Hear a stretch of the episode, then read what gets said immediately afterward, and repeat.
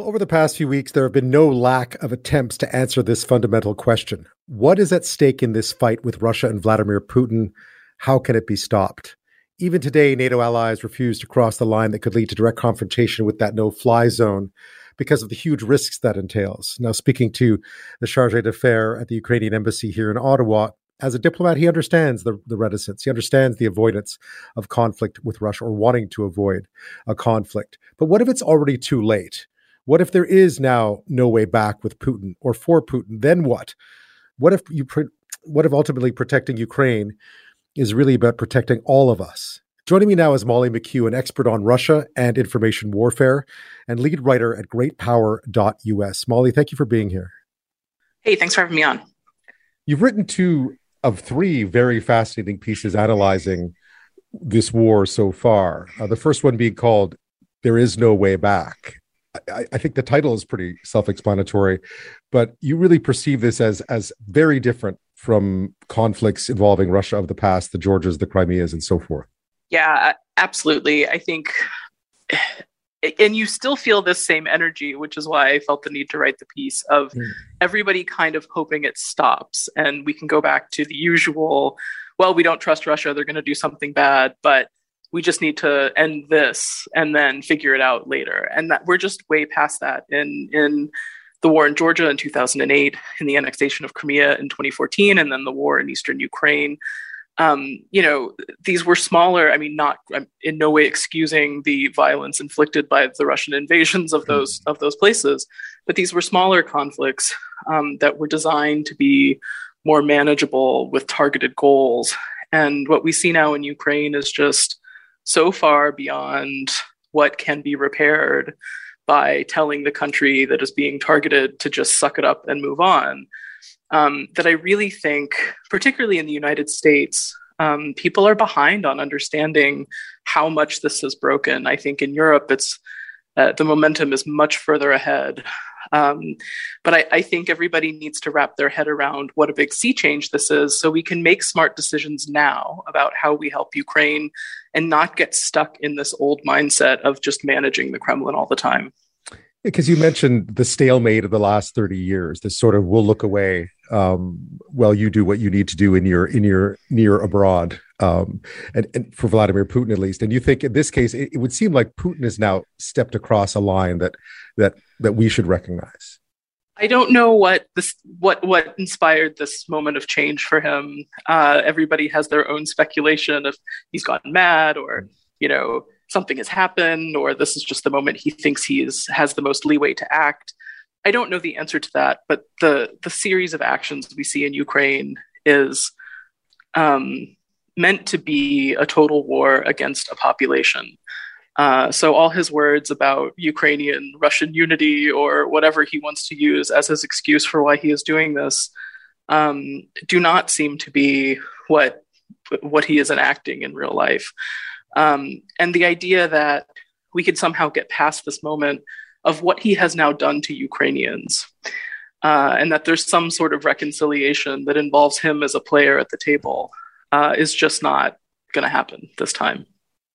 And and you did mention that that um, that it, it, what comes now, first of all, the, the Ukrainian military's response to this has offered an opportunity that many, I think, coming in, didn't think would ever happen. And is that that's maybe where you're going with this idea of a lack of imagination? Is that the reality on the ground has changed, and we haven't figured that out yet, at least not in the U.S. I think in general, just our uh, the mindset in in much of the West about the approach to the Kremlin, what they are doing, what the objectives are, how we can uh, act to either uh, contain or overcome them, uh, has been really far behind. I think if you're in the Baltic states, as I am now, you get a very different view of what that is um, and what we should have been doing over the past 15 years. Um, but I think otherwise, there's a lot of running to catch up. But I think the good news is the Ukrainians having been in an actual physical kinetic war with Russia for the past eight years, sort of had to look at this and evaluate it and see what's actually there in terms of who they are and what they will do and what Putin is thinking, um, and come up with an actual plan for how to defeat it if a bigger war came. And I think that's what we've seen these first two weeks now of the war um, that the Ukrainians have defied all expectations in what they could do and how they could survive and how they could sort of, you know, really expose the straw man of the Russian military might. Um, and I think you see that same level of thinking and how they are thinking about the world that comes after this war. And I think that is what's so inspiring because you hear nothing about that right now from the West. They just want the pain to stop first. And what we see from the Ukrainians is an effort to make the war about Putin, not about Russians, the way they are treating POWs, the way they are messaging in public to the Russian people, the way the president of Ukraine is speaking to Russians and Belarusians and people in Europe. They're trying to find a way to get through this and have everybody understand if we help Ukraine win and help Ukraine survive, there is a different Europe and a different Europe and a different West with a different relationship with Russia that is waiting for us. But we have to take the opportunity of this moment to get there. Because you've called this a war against not Russia, but a war against Putinism, and also Putin's view of, of sort of an expanded Russia where all the states around him are subjugated. They're not free to be together, even though they have a lot of common bonds historically. They're subjugated by Moscow, and you see that this could there could be a different a different future if Russia's not allowed to to win again. I think this idea of you know uh, the the Russian Big Brother or however they want to describe themselves to uh, all these smaller these smaller cousins in the region um, is unmanageable anymore. And I think uh, what you if we're looking at reality, truthfully, what Ukraine has to offer uh, to the West, especially, is a vastly greater thing than what we could get out of Russia. And the idea that what we're seeing from the Ukrainians, which is an innovative country, there's tons of industry, there's tons of research, there's culture, there's educational institutions. Uh, when it's not being bombarded by Russia, it's actually a very vibrant place. Um, and it's again quite sizable. I think we're used to thinking about these things in the terms of of sort of the Georgias and the Baltic states of the world. But Ukraine is 40 million people. This is a real country with a real economy and a real military. And the idea of how they could be a partner to a revived, expanding West uh, that's sort of recommitted to the values and principles that we all hold dear, that can be a bridge to places like Belarus and Russia that have been more opaque to us and harder to reach because of the, I think, the mindset on both sides of the lines about who we are and who the other side is, uh, and the unwillingness to reach across those lines. So I think that Ukraine is really trying to forge this opportunity of being a, a regional power that can bridge the sides uh, and create a different possibility of how we all deal with each other. Um, and it's such a fascinating and inspiring thing to see that they've even been thinking about this in the concept of how do you win a war and build a better thing afterward. Um, that I really think we need to sit and look at what they're showing us uh, and figure out what we can do to get there. Speaking with Molly McKew, an expert on Russia and information warfare and lead writer at greatpower.us. We're talking about a series of articles she's written, two so far, another one to come, looking at the war in Ukraine, uh, and specifically how Ukraine has offered hope for a different future for the region, not Russia or Putinism for that matter. Um, one of the things that I found really interesting in, in your first article, No Way Back, was this idea that about not letting Putin define us, that in terms of you know that it's empty space not not making him not cornering him that is the problem here and that's a really interesting uh, concept because i can't tell you how many times i've heard you know that fine line between provoking the kremlin and and and sort of you know and and dissuading the kremlin and, and trying to walk it and it seems like maybe it's a line we shouldn't be walking anymore I think the examples we have from the, the most recent, you know, time horizon of confrontation with Russia show the sort of pocketbook, you know, what do we say about Russia things, which is if you stand up to him, he goes away. Um, and, and, I think this mindset that we've gotten stuck in, which is sort of Putin the cornered rat, right? Like if you corner him, he'll strike. There's actually no evidence to show that. And what we have seen time and again in terms of what precipitated the war in Georgia, what precipitated events in Ukraine in 2014, what precipitated, you know, the, the large cyber attacks against Estonia in 2007 and other things. In all of these places, it was because they saw an empty space. They saw a vulnerability. They saw a place that they could fill before we took the time to do it in terms of cementing Georgia into the West, cementing Ukraine into Europe, um, and and just they'll, they'll constantly test the Baltic states to see if NATO is uh, ready to defend them if something happens. Where's the line where they can strike, where there will not be a response? Um, it's the empty space that is the danger with Putin, not standing up to him.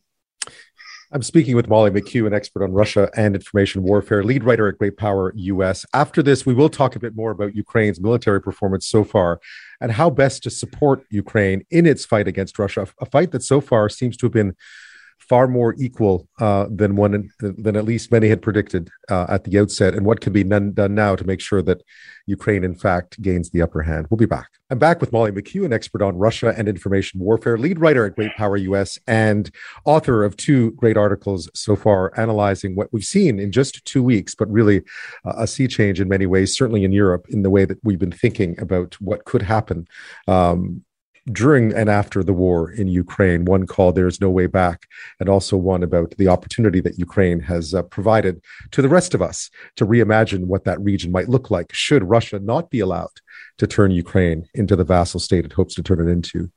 That was a really interesting. I mean, the, the way you looked at it in terms of just how fundamentally important this war is now. If we look at the first two weeks, Ukraine has managed to hold its own, and as you mentioned, in many ways, win the information war, win the hearts and minds, so to speak.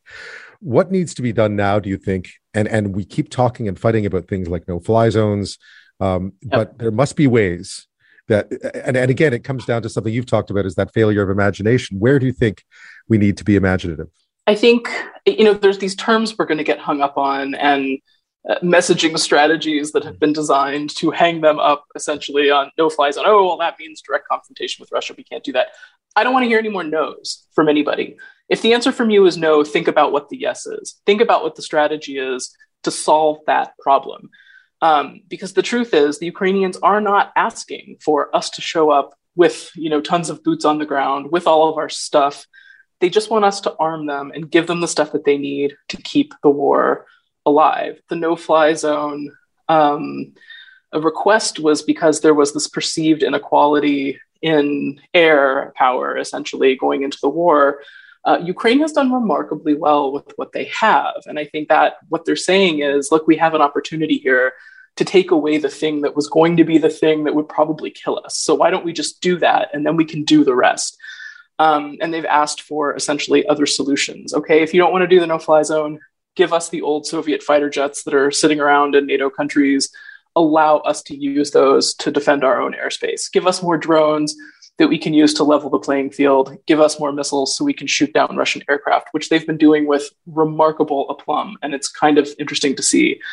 Um, so I think in all of these situations, there's still this like, oh, what does the legal memo say? What does the binder of options say?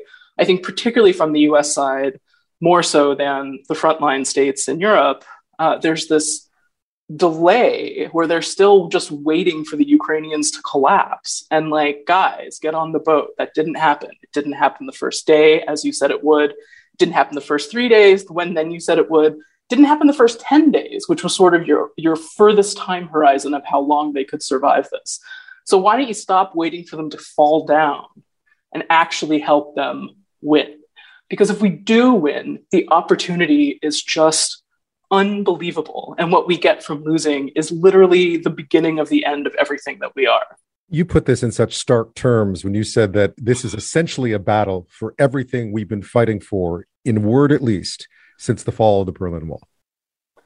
It, I really see it that way. I think, you know, you hear it from all of our leaders who uh, look at our own countries, our own democracies, where there is fraying around the edges, division at home. We're fighting these internal battles about what democracy means and who we are and where we're going in ways that people, re- it's clear people really feel adrift. They don't understand sort of what the democracy promise is in this new century and what it means for them uh, in, in physical, tactical ways and in ways that inspire them.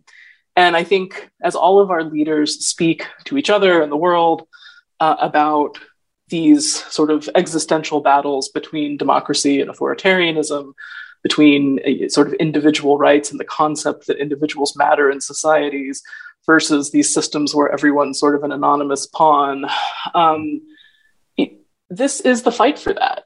I mean, do you really imagine that you, any any free country, cannot do enough while Ukraine is dying because Russia invaded them for actually no reason at all. That you really imagine there's a scenario where you cannot do enough to save Ukraine and then look anybody else in the eye and give a nice speech about how important it is that we defend democracy against China and Russia? No, no one wants to hear from you again. And that's the erosion you see everywhere of the hollow words versus actions that speak to these things. And I think one of the most powerful moments of this is how you've seen Zelensky interacting with the public and these speeches that he's been giving directly to European audiences in the streets and the reaction to them.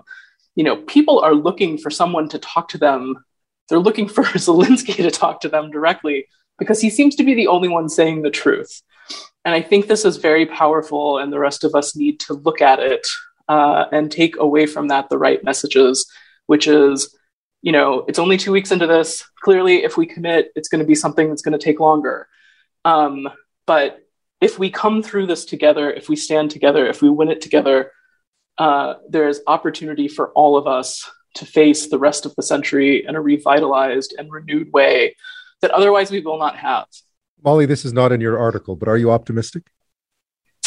I uh, am an eternal optimist when dealing with any of these things because I always have to desperately hope that everyone will show up at the last possible second and and uh, make a run for the good. Um, I do believe that people's hearts are in the right places. Everybody's just sort of unscrewing their heads about how this needs to get done, and it just needs to be faster. Um, this dynamic where we've had the frontline European states, the Baltic states, Poland, some of our non-NATO allies like Sweden and Finland, sometimes you know, sort of dragging everyone forward into reality in terms of like, hey guys, this is what it looks like living right here next to Russia, and it sucks, and we should be ready. Um, all of that needs to stop. There just needs to be greater unity, uh, and like, do we really want another however long Putin will live? Uh, you know, decades of thinking what's the next thing? When's the next time he'll humiliate us? What's the next thing he'll take away from us? The next thing he'll make us swallow? Or do we just want this to be done? Because frankly, it should be already. Molly McKew, thank you so much for your time tonight. Thank you for having me.